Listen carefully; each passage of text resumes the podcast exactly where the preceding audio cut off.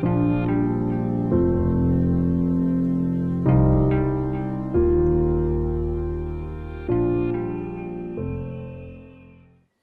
اللہ الرحمن الرحیم وصلی اللہ علیہ نبی الکریم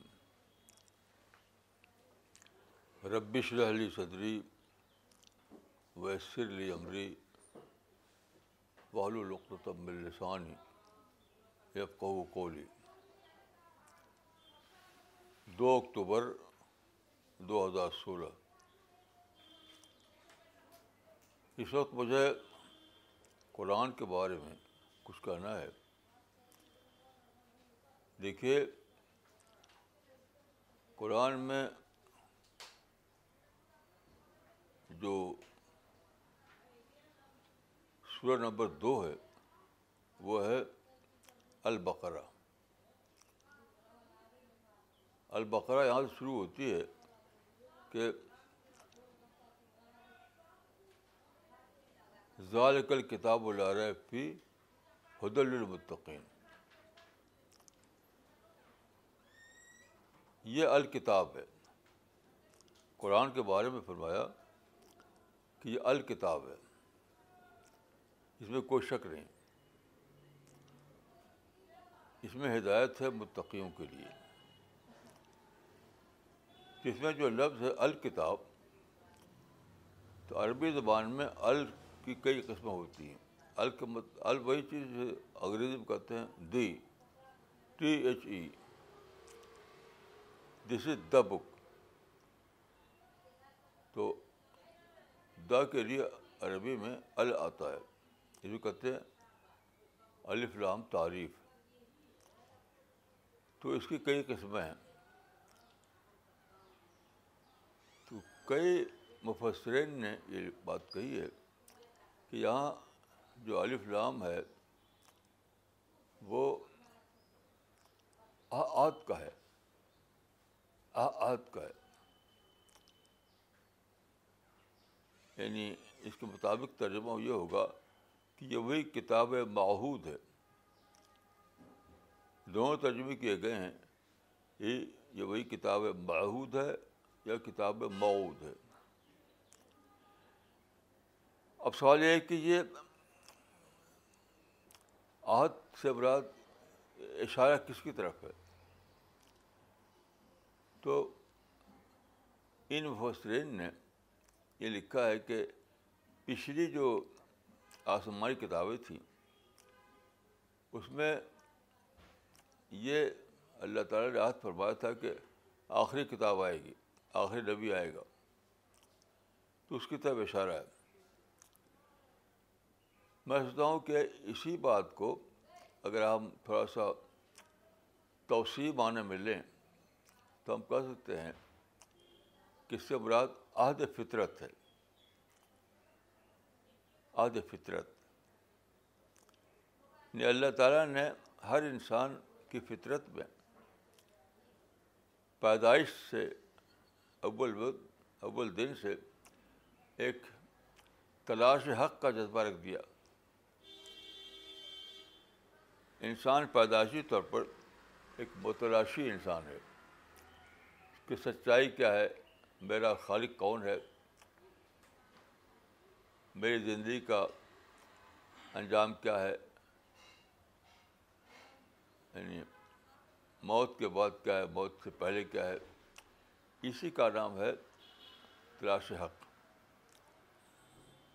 تو اسی بات کو میں سوچتا ہوں کہ زیادہ تصویر معنوں میں کہہ سکتے ہیں کہ اس سے مراد عہد فطرت ہے۔ یعنی اللہ تعالیٰ نے انسان کی فطرت میں جو تلاش رکھی تھی، وہ تلاش کو اللہ کی طرف سے ایک وعدہ تھا کہ کہ تمہاری رہنمائی کے لیے اللہ کی طرف سے کتاب آئے گی پیغبر آئے گا۔ تو وہ مراد ہے۔ تو قرآن گویا انسان کی فطری تلاش کا آتھینٹک جواب ہے۔ مستند جواب ہے۔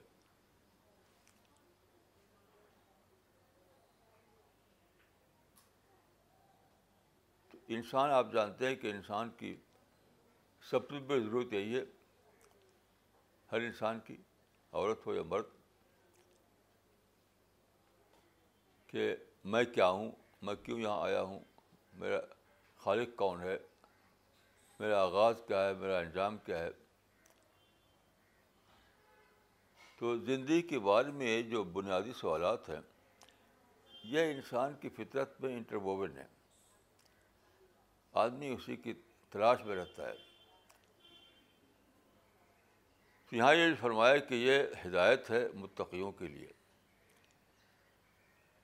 ہدایت ہے متقیوں کا مطلب ہے، ہدایت ہے متلاشیان حق کے لیے۔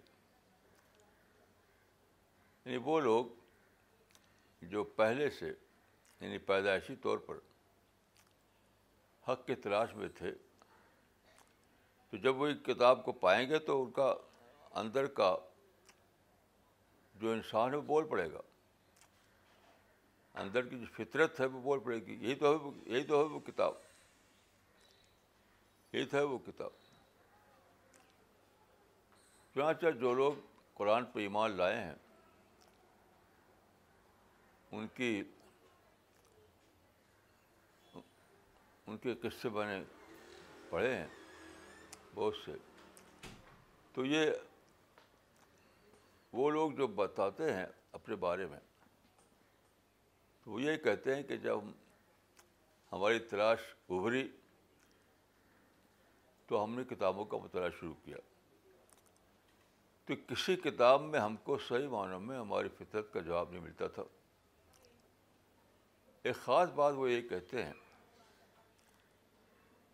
جسے یوسف اسلام نے ایسا کہا ہے اور دوسرے لوگوں نے بھی کہ جب اور کتابوں کو پڑھنے کے بعد ہم نے قرآن کو پڑھا، تو یہاں ایک ڈفرینٹ چیز لگی کیونکہ اور کتابوں میں یہ خطاب نہیں تھا کہ ایہل انسان یہ انداز نہیں تھا۔ اس میں تو تاریخی انداز ہے زیادہ تر۔ پرسنل خطاب کہ اے انسان، اے لوگو، اے بنی آدم، تو ایہل انسان ایہل ناس یا بنی آدم، یہ جو انداز ہے۔ پرسنل خطاب کا، یہ صرف قرآن میں پایا جاتا ہے۔ بہت انوکھی بات ہے یہ۔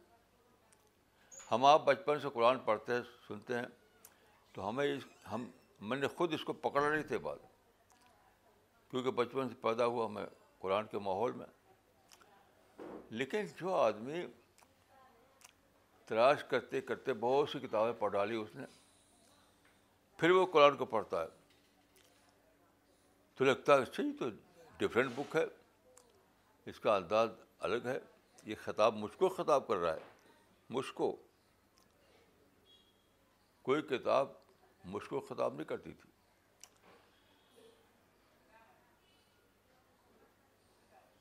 ایک پہلو دیکھیے یہ۔ ہے دوسرا پہلو یہ ہے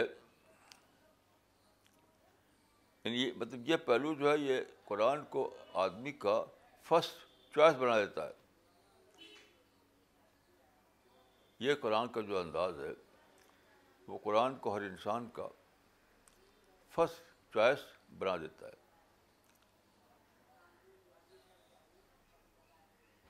اب دیکھیے کہ انسان کا جو فطرت میں جو سوالات ہیں، اس کو لے کر سوچیے۔ تو کلیئر طور پر صرف قرآن ہی میں اس کا جواب ہے کہ موت سے پہلے جو دنیا میں تم زندگی گزار رہے ہو یہ بطور ٹیسٹ ہے۔ اب موت کے بعد اس کا انجام ہے، جنت و جہنم ہے۔ حساب کتاب ہے۔ تو یہ سب باتیں زیادہ کلیئر طور پر صرف قرآن میں قرآن میں ملتی ہیں۔ اب سوال یہ ہے کہ جب قرآن انسان کی تلاش کا جواب ہے تو اب سوال ہے کہ یہ قرآن لوگوں تک پہنچے کیسے؟ اپنے آپ تو پہنچ نہیں جائے گا۔ خود ہی خود ہر آدمی تلاش کرے، یہ بھی بہت کم لوگ ہوں گے۔ تو اس کی ذمہ داری امت مسلمہ پر ہے۔ یعنی یہ پہنچانے کی ذمہ داری امت مسلمہ پر ہے۔ قرآن میں یہ آیت آئی ہے وہ کزال کا جالنا کم ام بتم وسط التکون شہدا الناس۔ وہ قر رسول علیکم شہیدہ یعنی ہم نے تم کو بتا دیا بیچ کی امت، مڈل اما وسط مانے بیچ۔ یعنی دو کے بیچ امت وسط کے معنی دو کے بیچ۔ وہ دو قوم ہے جس کے بیچ میں امت وسط ہے، امت مسلمہ ہے۔ وہ ایک طرف ہے پیغبر اور دوسری طرف ہے انسان۔ ایک ہے وہ سارے انسانوں کی بھیڑ جو حق کی تلاش میں ڈائریکٹ یا ڈائریکٹ یعنی اعلان کے ساتھ یا بغیر اعلان کانشیسلی یا انکانشیسلی وہ اسی چیز کی تلاش میں ہے جو اللہ کی طرف سے ہدایت آئی ہو۔ تو ایک طرف ہے پیغبر پیغبر کا مطلب ہے کہ جو پیغبر کے اب اب تو پیغبر ہمارے دور موجود نہیں ہے، لیکن پیغبر کی دی ہوئی کتاب تو موجود ہے۔ پیغبر کی دی ہوئی کتاب موجود ہے۔ تو آج کے لحاظ سے کہا جائے گا کہ امت وسط کا مطلب ہے قرآن اور انسانوں کے بیچ۔ قرآن اور انسانوں کے بیچ۔ یعنی پیغبر سے قرآن کو لینا اور اس کو لوگوں تک پہنچانا۔ اب دیکھیے پہنچانے کا معاملہ پر غور کیجیے یہ بہت انوکھی بات ہے کہ جس زمانے میں قرآن اترا یا اس سے پہلے کا جو زمانہ ہے، وہ ریلیجس پرسیکیوشن کا زمانہ تھا۔ مذہب بارے میں انسان کو آزادی نہیں تھی۔ مذہب کے معاملے میں کرنجی کی مناپلی تھی۔ بادشاہ کا جو مذہب وہی سب سب کا مذہب۔ اناس و الدین ملوک تو آفیشل پورا جو قدیم زمانہ ہے، اس میں آفیشل ریلیجن کا تصور تھا۔ آفیشل ریلیجن کا تصور تھا۔ کہ جس طرح سے law law of the land official ہوتا ہے۔ یعنی بادشاہ نے جو لا بنایا تھا، وہی وہی آفیشیل لا ہوتا تھا۔ ہم آپ گھر میں بنا لیں تو وہ لا نہیں ہوگا۔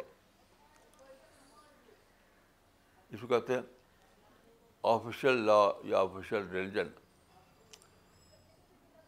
تو پہلے زمانے میں ریلیجن وہی تھا جو سلطنت کا ریلیجن ہو، جو سلطنت کا مذہب ہو۔ اسی سے پیدا ہوا تھا مذہبی ظلم، مذہبی تشدد ریلیجس پرسیکیوشن تو گویا کہ پچھلے زمانے میں جو صورت تھی وہ تھی کہ جس طرح سے قانون کوئی دوسرا آدمی اپنے گھر میں بنا لے تو اس کو پکڑا جائے گا، مارا جائے گا اس کو۔ کیونکہ جو آفیشیل ریلیجن جو آفیشیل قانون ہے، وہی قانون ہے۔ کسی اور کے گھر میں بنایا ہوا قانون نہیں ہے۔ اسی طرح سے مذہب معاملہ تھا۔ اس زمانے میں مذہب جو تھا وفاداری کی علامت تھا۔ وفاداری کی علامت۔ یعنی بادشاہ کا جو ریلیجن ہے، وہ آپ مانیں تو آپ بادشاہ کا وفادار ہیں۔ نہیں تو آپ اس کا وفادار نہیں ہے آپ باغی ہیں۔ یہ جو سوچ تھی پہلے زمانے میں، اس کی وجہ سے دنیا میں ریلیجس پرسکون بس سے کوشچن موجود تھا ریلیجس فریڈم موجود نہیں تھی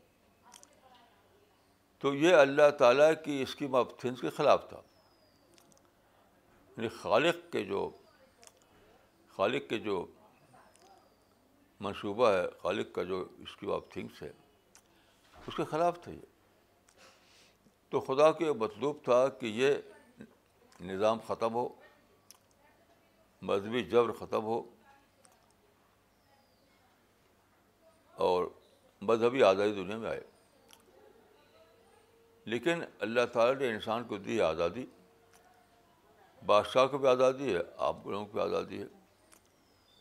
تو خدا اس آزادی کو قیامت تک ختم نہیں کرے گا۔ کیونکہ اسی پر ٹیسٹ ہونا ہے کہ کس نے آزادی کو مس یوز کیا اور کس نے آزادی کا صحیح استعمال کیا۔ یہی تو ٹیسٹ ہے۔ تو اگر آزادی نہ رہے تو ٹیسٹ کس بات کا ہوگا۔ اس لیے اللہ تعالیٰ کو یہ منظور تھا کہ آزادی واقع رہے۔ اور ساتھ ساتھ یہ بھی منظور تھا کہ مذہبی جبر کا خاتمہ ہو۔ تو اس کو میں کہوں گا کہ اللہ نے تاریخ کو مینج کیا۔ یعنی انسان کی آزادی کو باقی رکھتے ہوئے تاریخ کو مینج کیا۔ اس مینج کرنے میں ایک لمبی مدت لگی۔ میں سمجھتا ہوں کہ اس کا آغاز جو ہوا وہ حضرت ابراہیم، حضرت اسماعیل سے ہوا۔ پھر ایک کورس چلا اور بہت سی تبدیلیاں زمانے میں آئیں۔ یہاں تک کہ وہ دور آج اس کو ہم دور جدید کہتے ہیں۔ یعنی ماڈرن سویلائزیشن جس کی کتابوں میں ایک روایت آئی ہے کہ ایک دور آئے گا، تائید کا دور۔ ان اللہ لا دو حض الدین۔ بے قومن، لیسو بے یعنی اس دن کی تائید اللہ تعالیٰ ان لوگوں سے بھی کرے گا۔ جو امت مسلمہ نہ ہو، تو یہ یہ جو ہوا دنیا میں، یہ صرف مسلمانوں کرنے سے نہیں ہو سکتا تھا، اس کے لیے عالمی طاقت درکار تھی۔ تو پوری انسانیت کو اللہ تعالیٰ نے استعمال کیا، مینج کر کے، اور پھر یہ دور آیا۔ آج کے دور میں آپ جانتے ہیں کہ پہلی بار مذہبی آزادی ہے فریڈم آف ایکسپریشن ہے پرنٹنگ پریس ہے کمیونیکیشن ہے۔ ساری فیسلٹیز جو پہلے موجود نہیں تھیں، آج وہ موجود ہیں۔ تو اس کا پہلا استعمال کیا ہے؟ یہی ہے، قرآن کو پہنچانا۔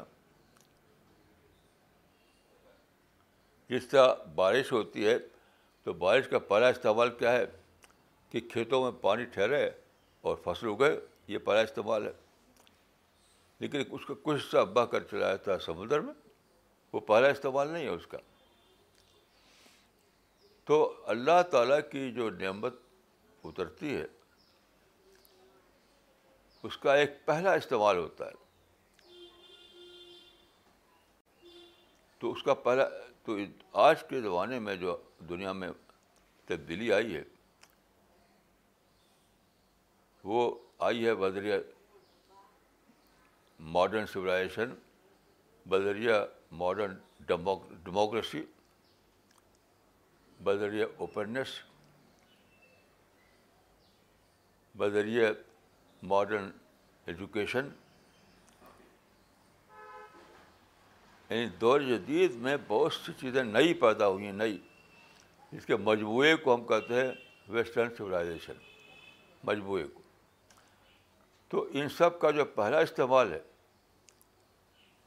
وہ یہی ہے کہ جو قرآن اتارا گیا ہے سارے انسانوں کے لیے، سارے انسان اپنی تلاش کا جواب پالے اس کے اندر۔ اس لیے ہر انسان جو فطری طور پر کسی چیز کی تلاش میں ہے اس کے لیے قرآن اتارا گیا کہ لوگوں کو۔ تو تو کیا جدید مواقع جن کو ہم کہتے ہیں، جدید مواقع جو ہیں، ان کا پہلا استعمال یہی ہے کہ قرآن کو دور تک پہنچایا جائے پہلا استعمال۔ اب دیکھیے کہ قرآن تو عربی زبان میں ہے۔ اگر عربی زبان میں قرآن چھاپ چھاپ کر آپ لوگوں تک پہنچا دیں، تو اس کو سمجھے کو اس کو سمجھیں گے نہیں؟ یعنی قرآن تو پہنچ جائے گا، لیکن سمجھے کہ نہیں؟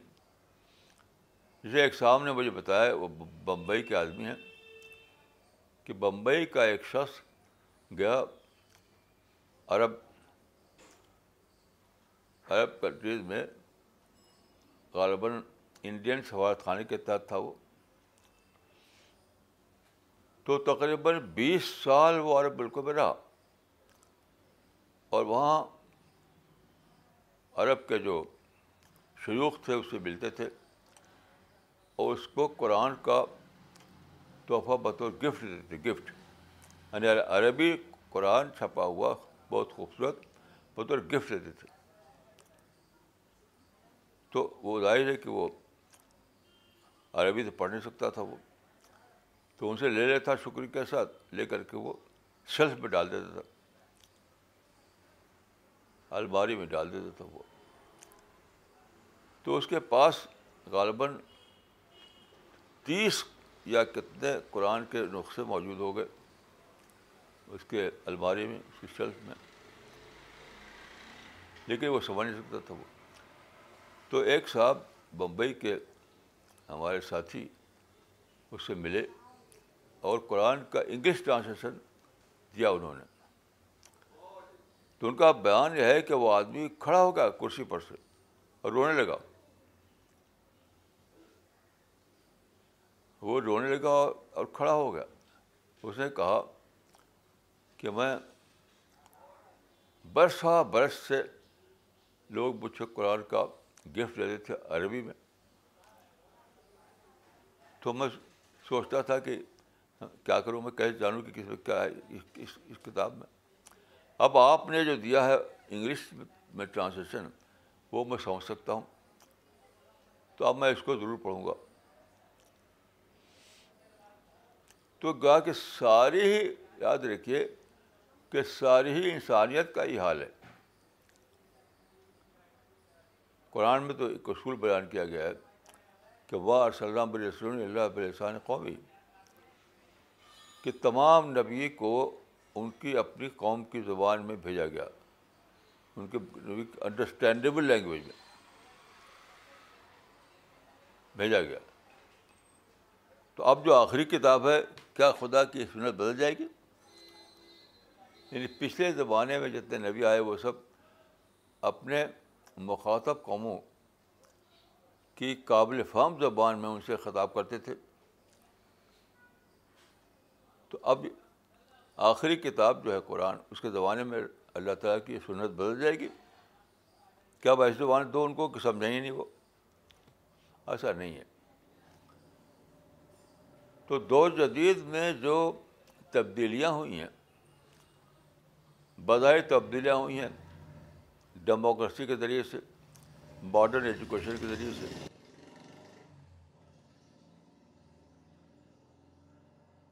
ماڈرن سویلائزیشن کے ذریعے سے بظاہر۔ لیکن ان تبدیلیوں کا جو پہلا استعمال ہے وہ ہے قرآن۔ مثلاً پرنٹنگ پریس دنیا میں آیا چار سو سال پہلے، پھر بہت زیادہ ترقی ہوئی، بہت ترقی بہت ترقی ہوئی۔ میں سمجھتا ہوں کہ پرنٹنگ پریس کی ترقی میں اللہ تعالیٰ کا مینجمنٹ شامل ہے۔ اس لیے کہ دیکھیے سیکنڈ ورلڈ وار ہوئی تو اس میں جرمنی جو ہے بہت ہی ایکٹیو حصہ لیا۔ اس جرمنی سیکنڈ ورلڈ وار کا بہت ایکٹیو حصے دار تھا۔ کیونکہ جرمنی کو مکمل شکست ہوئی۔ یہاں تک کہ جرمنی تقسیم ہو گیا۔ پھر زور زور ٹوٹ گیا وہ۔ اس طرح اللہ تعالیٰ نے جرمن قوم کے اندر ایک نئی سوچ پیدا کری، نئی سوچ کہ کچھ اور کرنا ہے۔ لڑائی سے تو کچھ ملا نہیں۔ لڑائی سے تو کچھ ملا نہیں۔ فرسٹ ورلڈ وار میں بھی جرمنی شامل تھا، سیکنڈ ورلڈ وار میں بھی جرمنی شامل تھا، مگر جرمنی کو کچھ ملا نہیں۔ تو اللہ تعالیٰ نے ایک طرح کا شاک ٹریٹمنٹ کر کے جرمن قوم کے اندر ایک سوچ پیدا کی آپ کسی پرنٹنگ پریس والے سے ملیے اس سے تو سب سے زیادہ پرنٹنگ ٹیکنالوجی کو ترقی دینے میں جرمنی کا ہاتھ ہے اس دور میں جو ماڈرن ٹیکنیک ہے ماڈرن ٹیکنالوجی ہے چھپائی کی تو چھپائی کی پوری ٹیکنالوجی کو سب سے زیادہ ڈیولپ کرنے میں ہاتھ ہے جرمنی کا کیا اللہ تعالیٰ نے مینیج کیا؟ فورسفلی جرمنی کو ادھر گھما، ادھر ڈائیورٹ کیا، یہ کام کرو، یہ کام کرو۔ تو یہ سب کیوں ہوا؟ Modern communication modern printing press modern civilization modern education modern openness وغیرہ وغیرہ۔ یہ جو نئے جو نئے دور میں چیزیں وجود آئی ہیں، ان کا پہلا استعمال یہ ہے کہ قرآن کو لوگوں کی قابل فہم زبان میں یعنی اس کا ٹرانسلیشن اس کو ترجمہ تیار کیا جائے بہت اچھے انداز میں اور پھر لوگوں تک پہنچایا جائے۔ یہ ہے ذالک کتاب العرفی حد المطقین یعنی وہ کتاب جو جو لوگوں کے لے کے لیے کتاب متضر تھی۔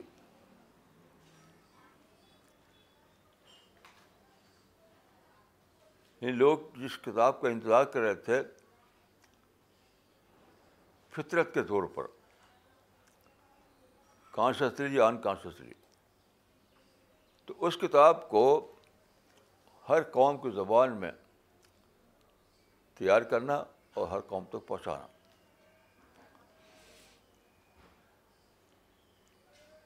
قرآن میں دیکھیے سورہ اصف ہے۔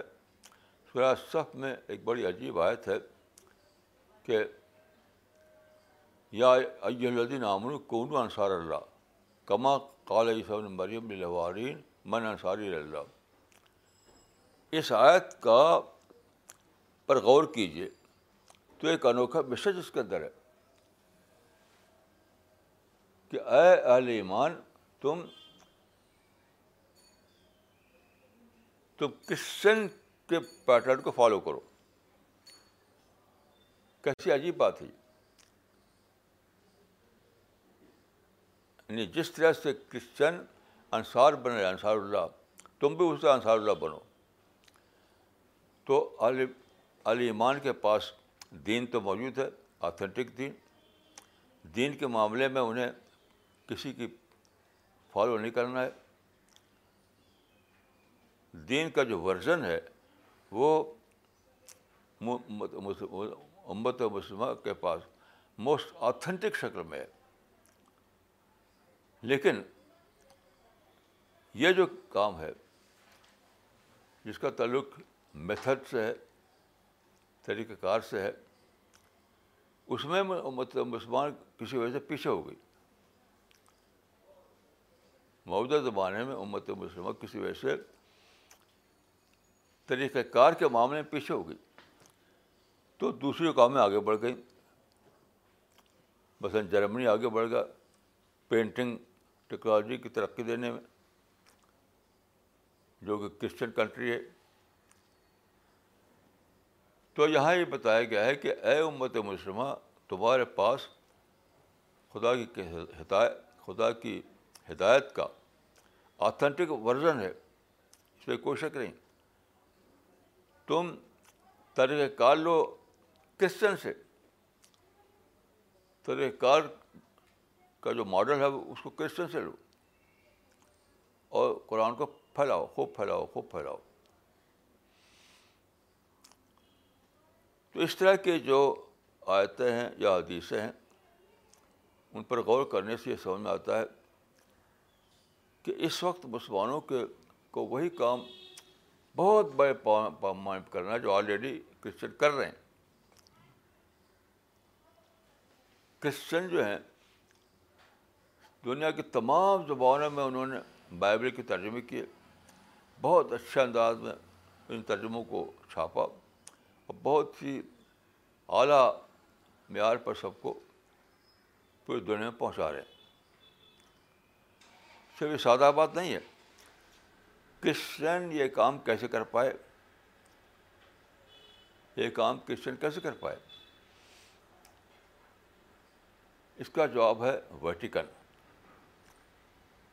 ویٹیکن یعنی آپ جانتے ہیں کہ اس سے پہلے پوپ جو ہے سارے یورپ کا ان کراؤن کنگ مانا جاتا تھا۔ پوپ کا حکم چلتا تھا پوری یورپ میں، جو کہ کرسچن بر اعظم ہے۔ تو ایسے حالات پیدا ہوئے کہ پوپ کو اپنا تخت چھوڑنا پڑا۔ روم میں ابھی بھی پوپ کا محل ہے۔ میں اس پہ گیا ہوں تو میں نے دیکھا ہے، ایک بہت بڑا، بہت بڑی بلڈنگ ہے جو پوپ کا مال سمجھا جاتا ہے، اس پہ پوپ ہوتا تھا پہلے، اور ساری یورپ میں رول کرتا تھا وہ۔ لیکن مسورنی کے زمانے میں ایسے اسباب پیدا ہوئے کہ پوپ کو چھوڑنا پڑا اپنا محل چھوڑنا پڑا۔ اس وقت جو گورنمنٹ تھی، اس نے یہ آفر دیا کہ ویٹیکن اصل میں پہلے تھا ایک ایک چرچ جو ایک سو دس ایکڑ زمین پہ پھیلا ہوا تھا۔ یعنی کوئی بڑا نہیں تھا زیادہ، بس ایک سو دس ایکڑ زمین میں تھا وہ ویٹیکن پہلے سے اس کا نام یہی تھا۔ تو پوپ پولیٹیکل دباؤ کے تحت راضی ہو گیا کہ وہ ویٹیکن میں اپنا دائرہ سمیٹ لے گئے۔ کیا جو انہوں نے سمیٹ لیا۔ اب ویٹیکن جو ہے، دنیا کی سب سے چھوٹی اسٹیٹ ہے، جس کا رقبہ صرف ایک سو دس ایکڑ ہے۔ وہی پوپ کا کی سلطنت ہے، روحانی سلطنت۔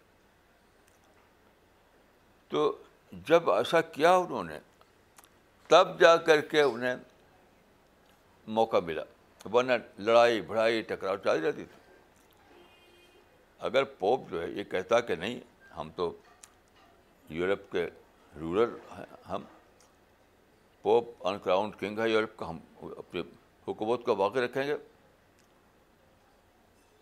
تو اللہ تعالیٰ نے کرسچن کو بہت عجیب و غریب طور پر یہ عقل دی یہ عقل میں سمجھتا ہوں کہ اللہ کی طرح آئی۔ سادہ بات نہیں ہے، کیونکہ یہ موقع تھا مسلمانوں کے لیے بھی۔ ترکی میں خلیفہ ہوا کرتا تھا مسلمانوں کا۔ تو اس کے لیے بھی یہ موقع تھا کہ وہ راضی ہو جائے۔ مثلاً کچھ تو دنیا پر راضی ہو جائے۔ یعنی ویٹیکن جو ہے، جس کا ایک ہے چھوٹا سا ایریا ایسی کچھ تو بھی چھوٹا سا ایریا تو اگر خلیفہ راضی ہو ہو جاتا کہ ہم کچھ دنیا کو اپنا علاقہ بنائیں گے، باقی تمہارے تمہارے حوالے۔ تو آج خلیفہ کا ٹائٹل موجود تھا، جس طرح سے پوپ کا ٹائٹل موجود ہے۔ پوپ ایک تاریخی ٹائٹل ہے۔ اس کے اندر تاریخی عدمتیں ہیں۔ اس ٹائٹل کے اندر۔ تو کرسچن کا جو بڑا پادری تھا، وہ راضی ہو گیا کہ چلو بھائی ہم ویٹیکن میں اپنی سلطنت بنائیں گے، باقی سب تمہارے حوالے۔ تو پوپ کو یعنی کرسچن کو موقع ملا کہ اپنا ٹائٹل محفوظ رکھے وہ۔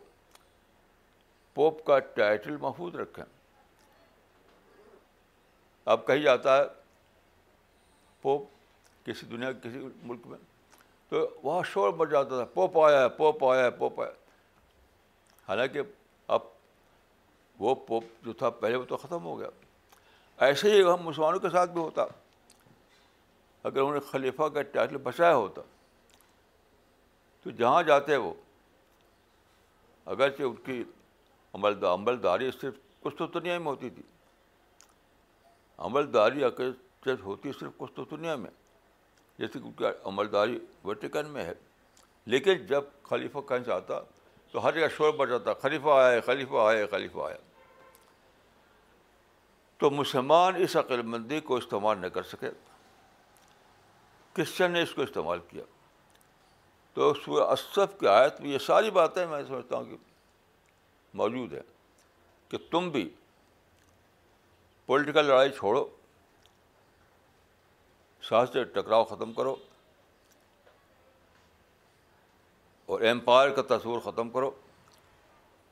ایک محدود علاقہ جس طرح سے پوپ نے لے لیا ویٹیکن کا۔ تم بھی ایک لے لو، مثلاً کچھ تو دنیا کو لے لو۔ اور وہاں پر اپنا، وہاں سے منظم کر کو دعوت کو۔ یعنی قرآن کے پھیلانے کا جو کام ہے، اس کو وہاں سے آرگنائز کرو۔ تو پوپ رہتا ہے ویٹیکن میں، چھوٹے سے علاقے میں، وہاں سے عالمی سطح پر وہ بائبل کی نشر و اشاعت کو وہ مینیج کر رہا ہے۔ تب یہ چل رہا ہے کرسچن کا جو کام چل رہا ہے عالمی سطح پر بائبل کی اشاعت کا، تو وہ ویٹیکن سے وہ مینیج ہوتا ہے۔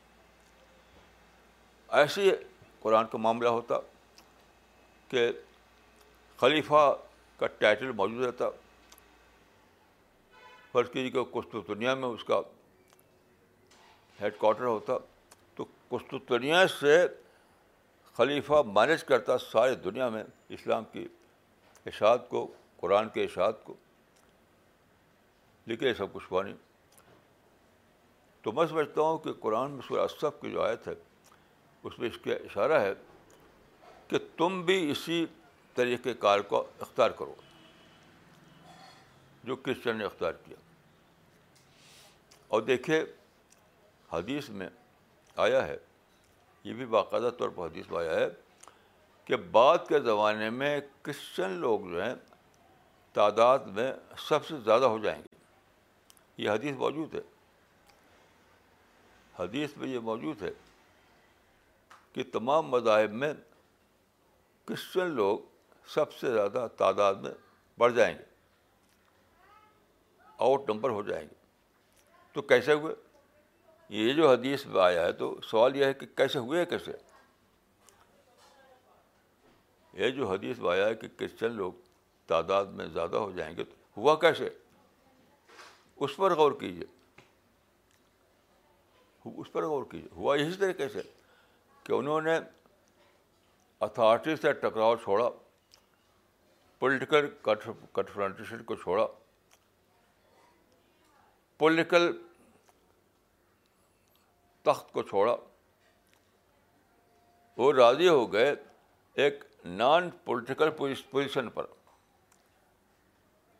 کرسچن کا جو ہیڈ ہے پوپ وہ راضی ہو گیا ایک نان پولیٹیکل پوزیشن پر۔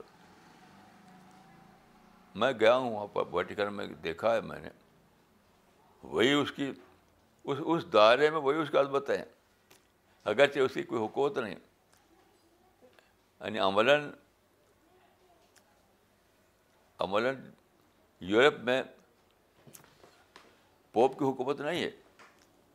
لیکن اس کا ایک روحانی دبہ پھر بھی ہے۔ ایسے ہی مسلمان کو ہوتا۔ خلیفہ کا ہاں، روحانی دبہ ہوتا۔ اس دبے کے تحت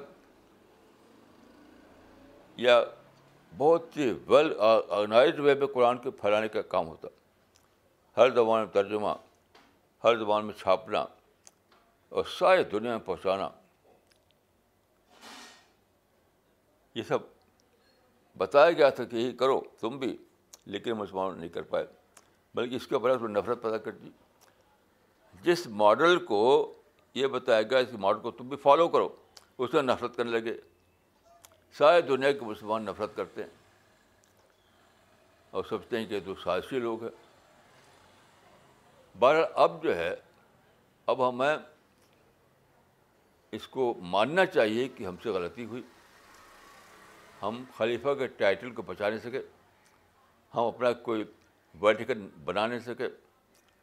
ہم اپنی سینٹرل پلاننگ کا کوئی انتظام نہیں کر سکے۔ تو اب سے انہیں یو ٹرن لینا چاہیے۔ اب سے یو ٹرن لینا چاہیے۔ اور کرسچن کے پیٹرن پر قرآن کی اشاعت کو آغاز کرنا چاہیے۔ یہ وقت پکار ہے۔ دیکھیے، اس زمانے میں کوئی بھی مسلمان ون ٹو آل شکایت کی بولی بولتا ہے۔ یعنی آپ ان کے میگزین پڑھیے، ان کے جلسوں میں جائیے، کچھ بھی پڑھیے، سنیے، سارے مسلمان وداؤٹ این ایکسیپشن وہ بس شکایت شکایت کہ یہ ساری کرسچن کمیونٹی جو ہے ہماری سائز خراب سائز کر رہی ہے۔ کچھ نہیں، یہ سائز وائز کی بات بالکل بالکل یعنی فالس ہوڈ میں جینا ہے۔ فالس ہوڈ میں جینا ہے۔ کچھ نہیں، وہ آپ کے لیے ماڈل ہیں۔ کرسچن لوگ آپ کے لیے ماڈل ہیں۔ اس معنی میں کہ کیسے قرآن کو پھیلایا جائے۔ قرآن کو کیسے پھیلایا جائے، اس کے لیے اللہ تعالیٰ نے کرسچن کو ماڈل بنا دیا آپ کے لیے۔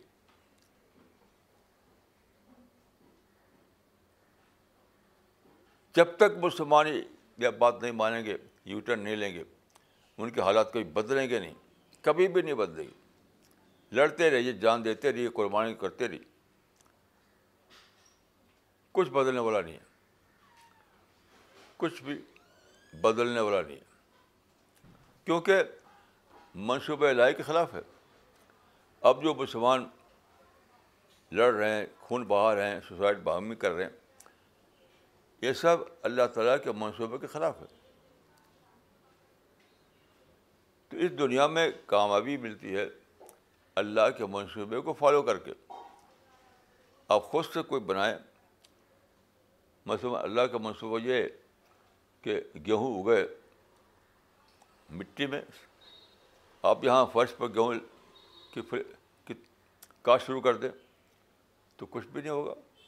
کیونکہ اللہ کے منصوبے کے خلاف ہے کہ یہاں آپ گیہوں کی کاشت کریں۔ وہ تو مٹی میں ہوگی۔ سائل میں ہوگی۔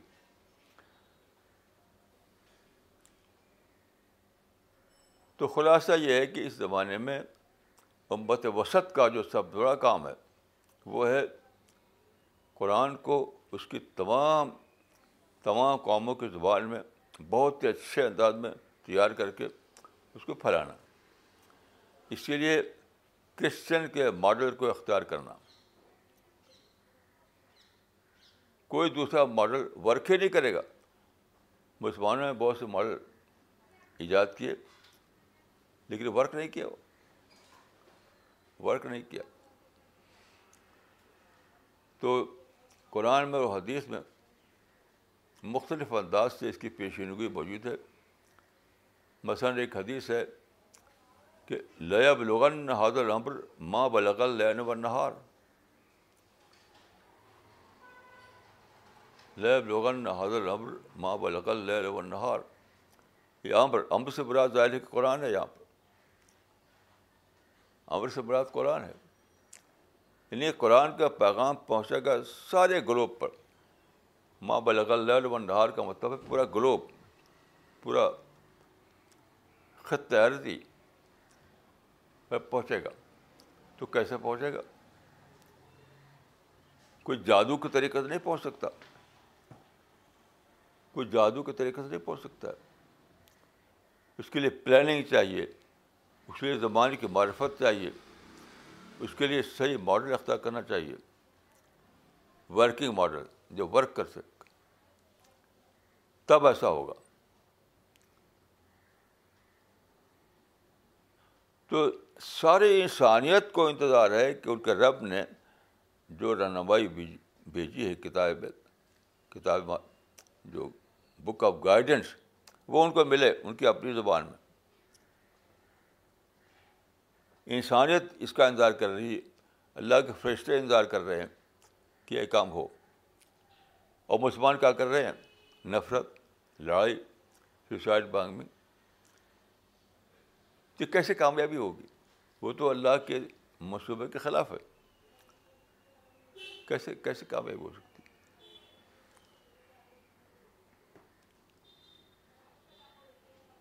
تو دیکھیے، یہ بہت زیادہ سوچنے کی بات ہے۔ یہ جو حدیث ہے کہ لغن حضر عمر ماں بلغ منار تو خود خود نہیں پہنچے گا۔ یعنی اللہ کا پیغام جو ہے خود بخود رینگ کر نہیں پہنچ جائے گا۔ جو کیڑے بکوڑے رینگ یہاں سے وہاں چلے جاتے ہیں، یہ چڑیاں اڑ کر چلی جاتی ہیں۔ نہیں، انسان کو پہچان پہنچانا ہوگا۔ اسی کے مطابق ہمیں پلاننگ کرنی پڑے گی۔ تو میری دعا ہے کہ اللہ تعالیٰ ہم سب کو عقل دے۔ اللہ تعالیٰ ہم سب کو فہم دے کہ ہم جانے کہ اللہ تعالیٰ کی پلاننگ کیا ہے۔ اس کو اختیار کریں۔ اور پھر قرآن کو تمام قوموں کی قابل فہم زبان میں شاید انہیں پھیلا دیں اس کے لیے ہر قیمت دینی پڑے گی۔ جو قیمت دینی پڑے اب دیں۔ جو قیمت، جیسے کہ کرسچن نے حکومت چھوڑ دی۔ حکومت چھوڑ دی، انہوں نے ویٹیکن میں تب سینٹر بنا۔ تو ہمیں بھی جو بھی قربانی دینا ہو، پیسے کی پولیٹیکل پاور کی، جس چیز کی قربانی دیں، اور یہ کام ہم انجام دیں۔ میری دعا ہے کہ اللہ تعالیٰ ہم سب کو توفیق دے کہ ہم سمجھیں اللہ کی مرضی کو تاکہ ہم پر اللہ کی نظرتیں نادل ہوں۔ السلام علیکم ورحمۃ اللہ۔